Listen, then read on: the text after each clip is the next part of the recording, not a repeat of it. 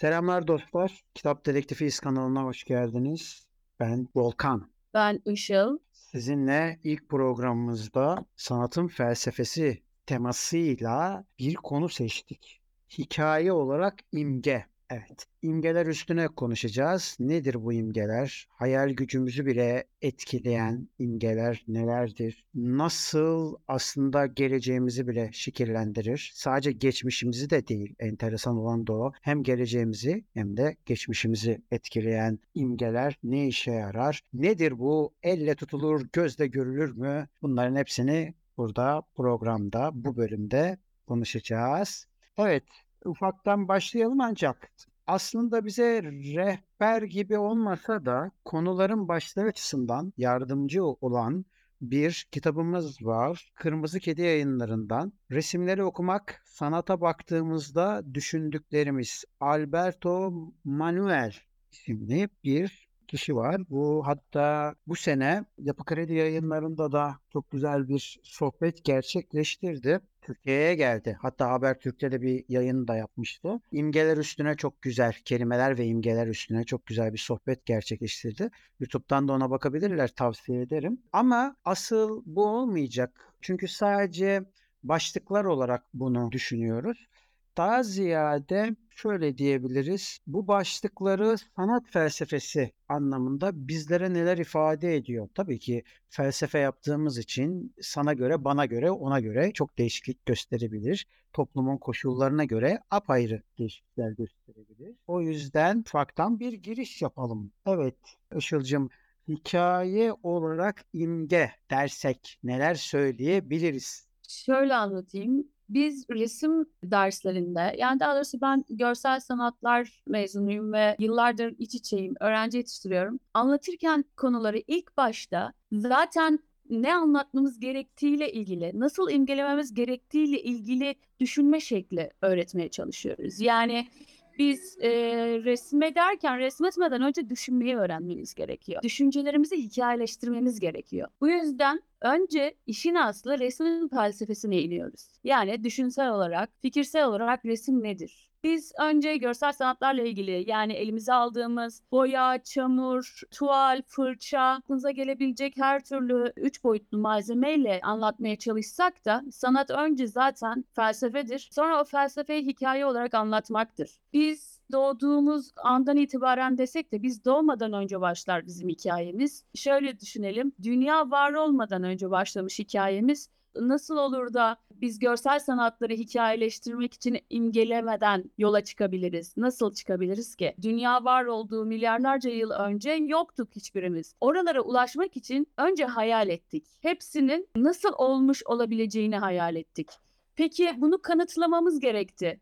Kanıtlamak için nasıl bir yol izlemeliydik? Onu da hayal ettik. Biz nelerle bunu bulabiliriz? Nasıl kanıtlayabiliriz dedikçe önce bilim gelişti, kültür gelişti, insan gelişti. Dolayısıyla her şey gelişti. Şu an sanat üzerinden yorum yapacaksak aslında her şeyin temelinde sanat vardı. Çünkü hikaye yaratmak bir sanattır ve imgelememiz bizim tamamen hayal gücümüze bağlıdır. Hayal gücümüz ne kadar derin, geniş, sınırsızsa gerçekleştirebileceğimiz olgular, olaylar o kadar büyük ve sınırsızdır. Biz önce bir şeyi gerçekleştirmeden önce hayal ederiz. İmge dediğimiz şey de aslen tam olarak budur. İmgelemek yani hayal etmek. Sen konuya giriş yaparken söylemiştin Volkan.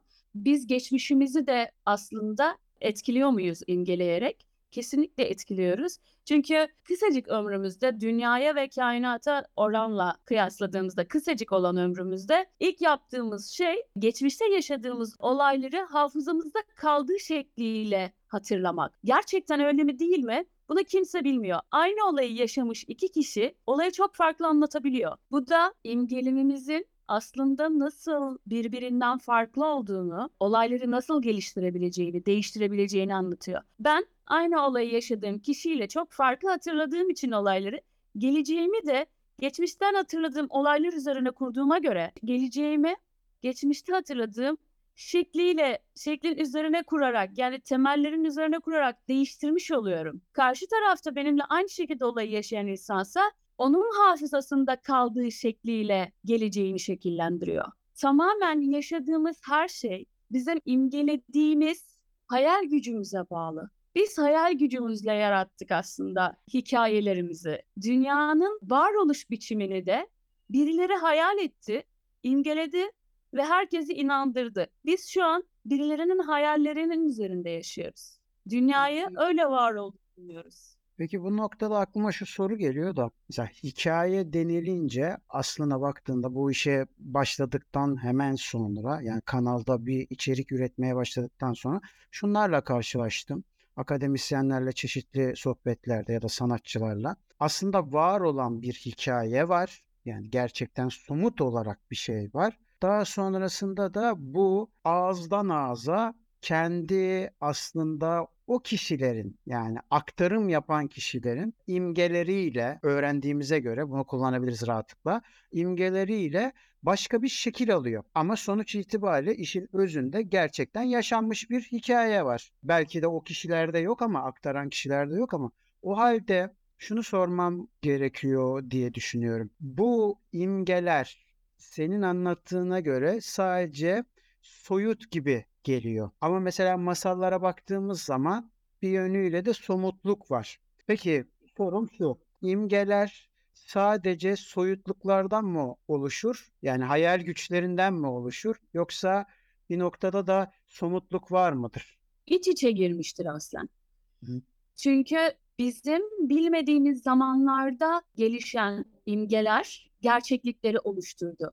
Biz daha önce imgelenmiş gerçekliklerin üzerinde yaşıyoruz. Yani şu an bunu ayırt edebilecek durumda değiliz. Bunu ayırt edebilecek biri var mı? Milyarlarca yıl önce yaşamış insanlar varsa evet onlar olabilir. Belki mitolojik hikayelerdeki tanrılar olabilir. Ya da o tanrıları yaratan gerçekten yazarlar olabilir. Belki de o bildiğimiz dini ve mitolojik hikayelerin çoğu gerçekten yazarların eseri. Bunu hiç kimse kanıtlayamaz maalesef. Çünkü eğer bizim şu an geliştirdiğimiz bilim doğru verilere sahipse aklımızın alamayacağı kadar eski bir gezegende yaşıyoruz. Yine kainata göre genç olduğunu düşünüyoruz ama bize göre çok yaşlı bir gezegen ve ilk var olan insan kimdi? Bunu hiç kimse bilemez. Şu an bilemiyor. Biz onu da hayal ediyoruz. Acaba işte dinozorlar zamanında insanlar var mıydı? Dinozorlardan önce kimse var mıydı? Şu anki bilim imgelememiz sadece o tarihlere kadar hayal edip anlatmamızı ve bunlar için kanıt aramamızı sağlıyor. Onların kanıtlarını da söylenene göre buluyoruz. Dinozor kemikleri, ayak izleri, işte karbon testleri buna el veriyormuş. Ee, biz gözümüzle görmedik ama biz de inanmayı istediğimiz için yaşıyoruz. Gerçeklikle imgelem ayrılamıyor maalesef. Bizden sonraki neslin hayatını da şu an biz imgeliyoruz. Eğer onlar bunun üstüne çıkabilip kendi hayatlarını, kendi gezegenlerini kurabilirlerse işte orada asıl imgelemin gücü anlaşılacak.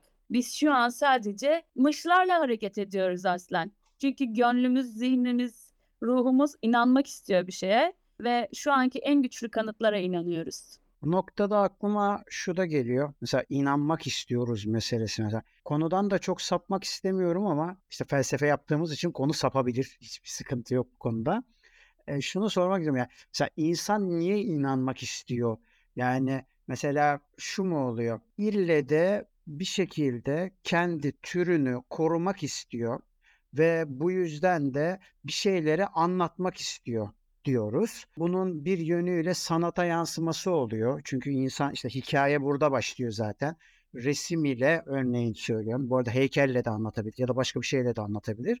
Çizmeye başlıyor ya da işte dediğim gibi yazmaya başlıyor ama anlatıyor. Bir hikaye var ortada. Gerçekten kelimenin tam anlamıyla bir hikaye var ortada. Ve bu hikayenin neticesinde de birileri ona bir şeyler anlatmayınca yalnız hissediyor kendini. Ve şu anda da modern dünyadaki bir karşılığı gibi de görüyorum bunu. Birileri ona bir şey anlatmayınca ya da o birilerine bir şey anlatmayınca ben kendimi de dahil ediyorum bu arada. Yalnız hissediyorsun kendini.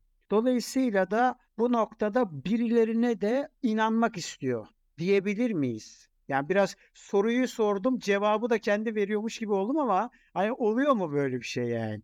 Aslında felsefe ve psikoloji bu değil mi? E, soruyu sorarken cevabını bulursun. Yüksek sesle düşündüğünde gerçekten doğru cevapları bulursun. Aslında kimseye ihtiyacın da yoktur ama bilimin kanıtlayamadığı hala gerçekten açıklanamayan e, şeyler var.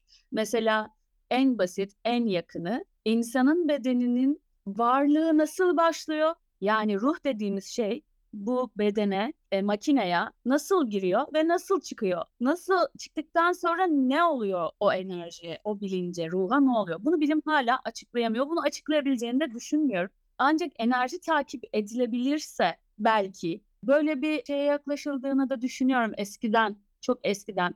Enerjinin takip edilebileceği ne denir? Teknolojiye de yaklaşılmış özellikle Tesla döneminde. Ancak tabii ki yine çıkarlar söz konusu olunca bir şekilde ipuçlarının üstü örtülmüş, kapatılmış, ayak izleri kapatılmış. Ama bir e, soruya tekrar dönersek şunu rahatlıkla söyleyebilirim. Bizim enerjimizin açıklanamadığı gibi neden bu böyle bir şeylere inanma ihtiyacı hissettiğimize dair ruhumuzu tam işlevini açıklayamadıkları için onu da açıklayamıyorlar.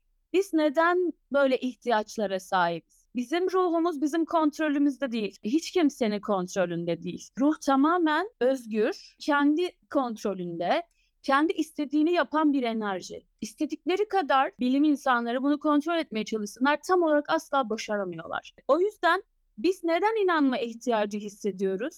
Neden güvende kalma ihtiyacı yani birilerine inanma, birilerinin sözünü dinleme, öğrenme ve öğretme ihtiyacı hissediyoruz? Tam olarak söylediğin gibi soyumuzun devamı ve ölümden korktuğumuz için. Ölüm yok oluş gibi geldiği için bize. Yok olmak istemiyoruz ve bunun devamında hayır ben bir yerden gelip birilerinden gelip birilerine gitmem gerekiyor psikolojisiyle baş etme yolu bu. Ölüm korkusu tam olarak çözülemediği için güvende kalma, inanma, tutunma, onay alma veya sevme, heyecanlanma, öfkelenme gibi duyguları da açıklayamıyoruz. Yani temel ihtiyaçlarımız, bebeklikten başlayan ihtiyaçlarımız ölene kadar geçmiyor. Ait olma duygusu geçmiyor. İlla bir konuya, birine, bir yerlere ait olmak istiyoruz. Neden? Niçin? Bunun açıklaması maalesef yok ama bu ihtiyaç gerçek ve inkar edilemez. O yüzden bilmek, birilerinin bizim geçmişimize dair bizim var olmadığımızı sandığımız dönemlere ayrı bir şeyler anlatmasını istemek güvende hissettiriyor bize. Boşlukta olmuş olamayız. Boşluktan gelmiş olamayız ya da boşluğa gidecek olamayız. İnsan egosu böyle bir şey. Açıklanamıyor. Bilme meselesi zaten bugün geldiğimiz noktaya bir taraftan artı getiriyor. Ama öte yandan da sürekli bir şeyleri bilme, bir hakimiyet kurma meselesini de getiriyor. Dolayısıyla hakim olmadığımız bir nokta bilinmezlik oluyor. O da ne oluyor? Ölümden bahsediyor. Ölümden tırnak içerisinde sonrası bilmiyoruz. Dolayısıyla sürekli olarak acaba ne olacak korkusu var. Yani hakim olmadığımız bir nokta. O yüzden o konuda sıkıntı yaratıyor. Şimdi şu geliyor aklıma. Hikayelerden bahsettik girişte. Hikayelerin sence sözlü veya yazılı olunca yani sonuç itibariyle birçok türle karşımıza çıkıyor. Hatta her ikisinin de olduğu var bazılarında. İmgeler de sözlü ve yazılı hikayeler olduğu zaman yani hikayenin türüne göre imgeler de şekil değiştiriyor mu? Kesinlikle değiştiriyor. Hatta aynı anda hikayeyi dinleyen iki kişi arasında da uçurum kadar fark oluyor. Derslerimizde çocuklar zihinlerindeki çizimleri, anları, sahneleri kurgulayıp aksettirebilmeleri için ara ara senaryo dersi gibi ufak yazım teknikleri uyguluyoruz ve çocuklara küçük hikayeler anlatıyoruz. Bunları önce sözel olarak ifade etmelerini, zihinlerinde nasıl canlandıklarını anlatmalarını sonra da çizmelerini istiyoruz. O kadar büyük farklar oluşuyor ki çizimlerde ve anlatımlarda inanılır gibi değil. Kelimeler gayet somut. Tamamen örnek veriyorum absürt gelebilir. Kaplumbağa kabuğu yani artık kaplumbağa terk etmiş kabuğunu ve çıplak bir kabuk objeler veriyoruz yanında. İşte yosun, sandalye, ağaç parçası, vida, tornavida gibi şeyler söylüyoruz. Birisi bundan bir teknolojik alet yapmak isterken öbürü kendisine buna ev yapmak istiyor. Diğeri kendisine eğlence aracı yapmak istiyor. Diğeri savaş aleti yapmak istiyor. Çünkü hepsinin zihni, imgelemi her, her birinin farklı. Beni anlatın dediğimde de aynı şey. Işıl abla nasıl bir insan? Dediğimde herkes bambaşka anlatıyor. Görme şekilleriniz, renklerden şekillere kadar farklı olduğu gibi zihnimizdeki yansımaları, imgeleri çok farklı. Bazısına çok katı, sert, soğuk, mesafeli gelirken bazısına aşırı cana yakın, bazısına da gerçekten olması gerektiği gibi bir insan. Mesela ona göre olması gerektiği gibi bir insanı sorduğumda bilmem işte benim çok işime yarıyor mesela anlattıkları diyor. Olması gereken oymuş onun için. Bir başkası için olması gereken o değil. Bir başka çocuk içinse olması gereken şefkatli bir anne modeli. Yani herkes kendi ihtiyacına yönelik algılıyor. Herkes kendi dünyasındakine göre algılıyor ve imgeliyor. O yüzden bizim anlattıklarımız, şu an konuştuklarımız da birçok insanın zihninde farklı canlanırken bizim acaba suratlarımızın nasıl olduğunu hayal etmek isteyenler de bambaşka hayal ediyordur ses tonumuza bakarak. Çünkü her birimizin imgeleminde her renk farklı bir şeyi ifade eder. Her ses farklı bir şey ifade eder. Teyze atasözüyle devam edelim. Ne anlatırsan anlat, karşıdakinin anladığı kadarsın diye böyle bir teyze atasözü söyleyelim. Evet. Şimdi kesinlikle. son olarak şeyi sormak istiyorum. Şimdi anlattığınla alakalı ek bir e, kaynak önerim. John Berger'in Görme Biçimleri. Biraz sıkıcı bir kitap gelebilir bazılarına ama belgeseli özellikle biraz sabrınız varsa bence çok güzel anlatır. Tam olarak senin anlattığın konulara da değiniyor. E, bunun yanında şimdi son bir soru soralım yayını toparlarken. E, Aslında bu bir önceki soruyla da bağlantılı biraz. Çizgi romanlar. Şimdi çizgi romanlar deyince bir taraftan roman, bir taraftan da aslında çizgi var. Yani sanki bana şeyi anımsatıyor. O ilk başta anlattığımız o resim çizmenin atalarımızın ilk yaptığı o duvara çizerken bir hikaye anlatma peşinde oldukları anın yansıması gibi geliyor. Yani duvardan bağımsız olarak yani hikayeyle sözlü hikayeyle sanatın tam bir böyle çatallaşmaya başladığı an gibi geliyor bana. Dolayısıyla da burada da o soru geldi aklıma. Çizgi romanlarda imge ve hikayelerin, çizgi romanlar, imge ve hikayelerin eee, hangi noktasında duruyor desem neler söylersiniz? Çizgi romanlar imge ve hikayelerin aslında tam başında duruyor. Çok doğru bir tespit olmuş. Çünkü orada çok da konuşma balonu yoktur. Sözel iletişim çok fazla yoktur. Her şey daha yoğunluklu mimikle, bakışlar, ifadeler, hareketlerle anlatılır. Çok az konuşma balonu vardır ve konuşma balonu eklenen her şeyde yazarın etkisine girersiniz. Çizgi romanlarda ise çizer ucunu açık bırakmıştır yorumlamayarak. Sen istediğini ekleyebilirsin. Bazı panik anlarının surat ifadeleri ya- yakından çizilmiştir. Korkuyu anlatmak isterken karşı taraf orada heyecan, panik, şaşkınlık da algılayabilir. Orada biraz daha başında gerçekten biraz daha serbest bırakmıştır çizgi romanlar. O yüzden de çok eğlencelidir. Bir çizgi romana bakarken iki arkadaş yan yana oturduğunda birisi o çizgi romandan çok heyecanlanabiliyorken diğer yanındaki bana çok da heyecanlı gelmedi birazcık sıkıldım diyebiliyor. Çünkü orada gerçekten yazma işi gibi etki altına kelimelerle etki altına almıyorsun. Tamamen seyircinin imgesine bırakıyorsun.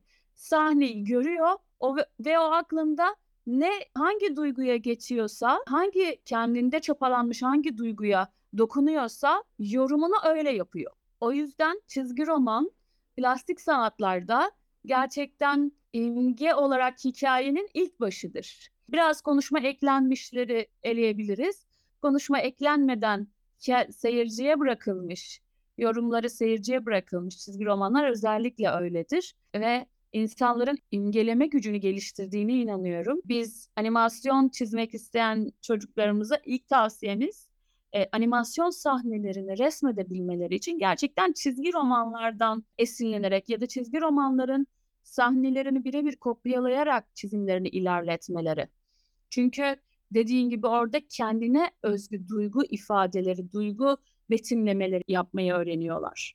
O yüzden ilk başındalar ve bir çizerin temelini oluştururlar. Ben e, sana ek olarak şunları söyleyebilirim. Bir taraftan toparlamak gibi olur. Sanat Neye Yarar isimli bir kitabımız var. Burada John Kerry'nin e, kitabı Vakıfbank yayınlarından çok güzel anlatıyor bu konuları. Burada da ek olarak söylüyorum senin dediklerine ya katılmakla beraber diyor ki toplumun da bu konuda tabii ki toplumu da hep bireyler oluşturur başka artı olarak bu toplumun sentezi aslında bireylerdir. Bireyin de sentezi toplumdur. Dolayısıyla bir paradoks gibi buradan da bir sanatın çıktığını düşünürsek eğer az önceki şeylere ek olarak sanat aslında doğru imgelerden oluşuyor ama aynı zamanda da getirdiği belli başlı yine o imgelerin oluşturduğu bir birikim var. Dolayısıyla e, bütün bunları böyle üst üste koyduğumuz zaman işte tamamına sanat diyoruz. Tabii böyle söyleyince de sanatın içinde sanat gibi bir yorum gibi oldu ama ama yani olan bu. Yani birikim olarak olan bu. Evet, son söz olarak söyleyecekleriniz var mı ilk yayınımız için? Son olarak söylemek isterim ki sanatı hayatın diğer tüm olgularından ayırmaya çalışıp farklı bir mecraymış gibi algılamak toplumun en büyük yanılgısı. Sanat yaşamın, hayatının, gezegenin her yerinde. O yüzden sanatsız kalmamayı diliyorum ve çok teşekkür ediyorum. O zaman sanat sanat içindir klişesiyle bitirelim. Görüşmek üzere. Kendinize iyi bakın. Ederim.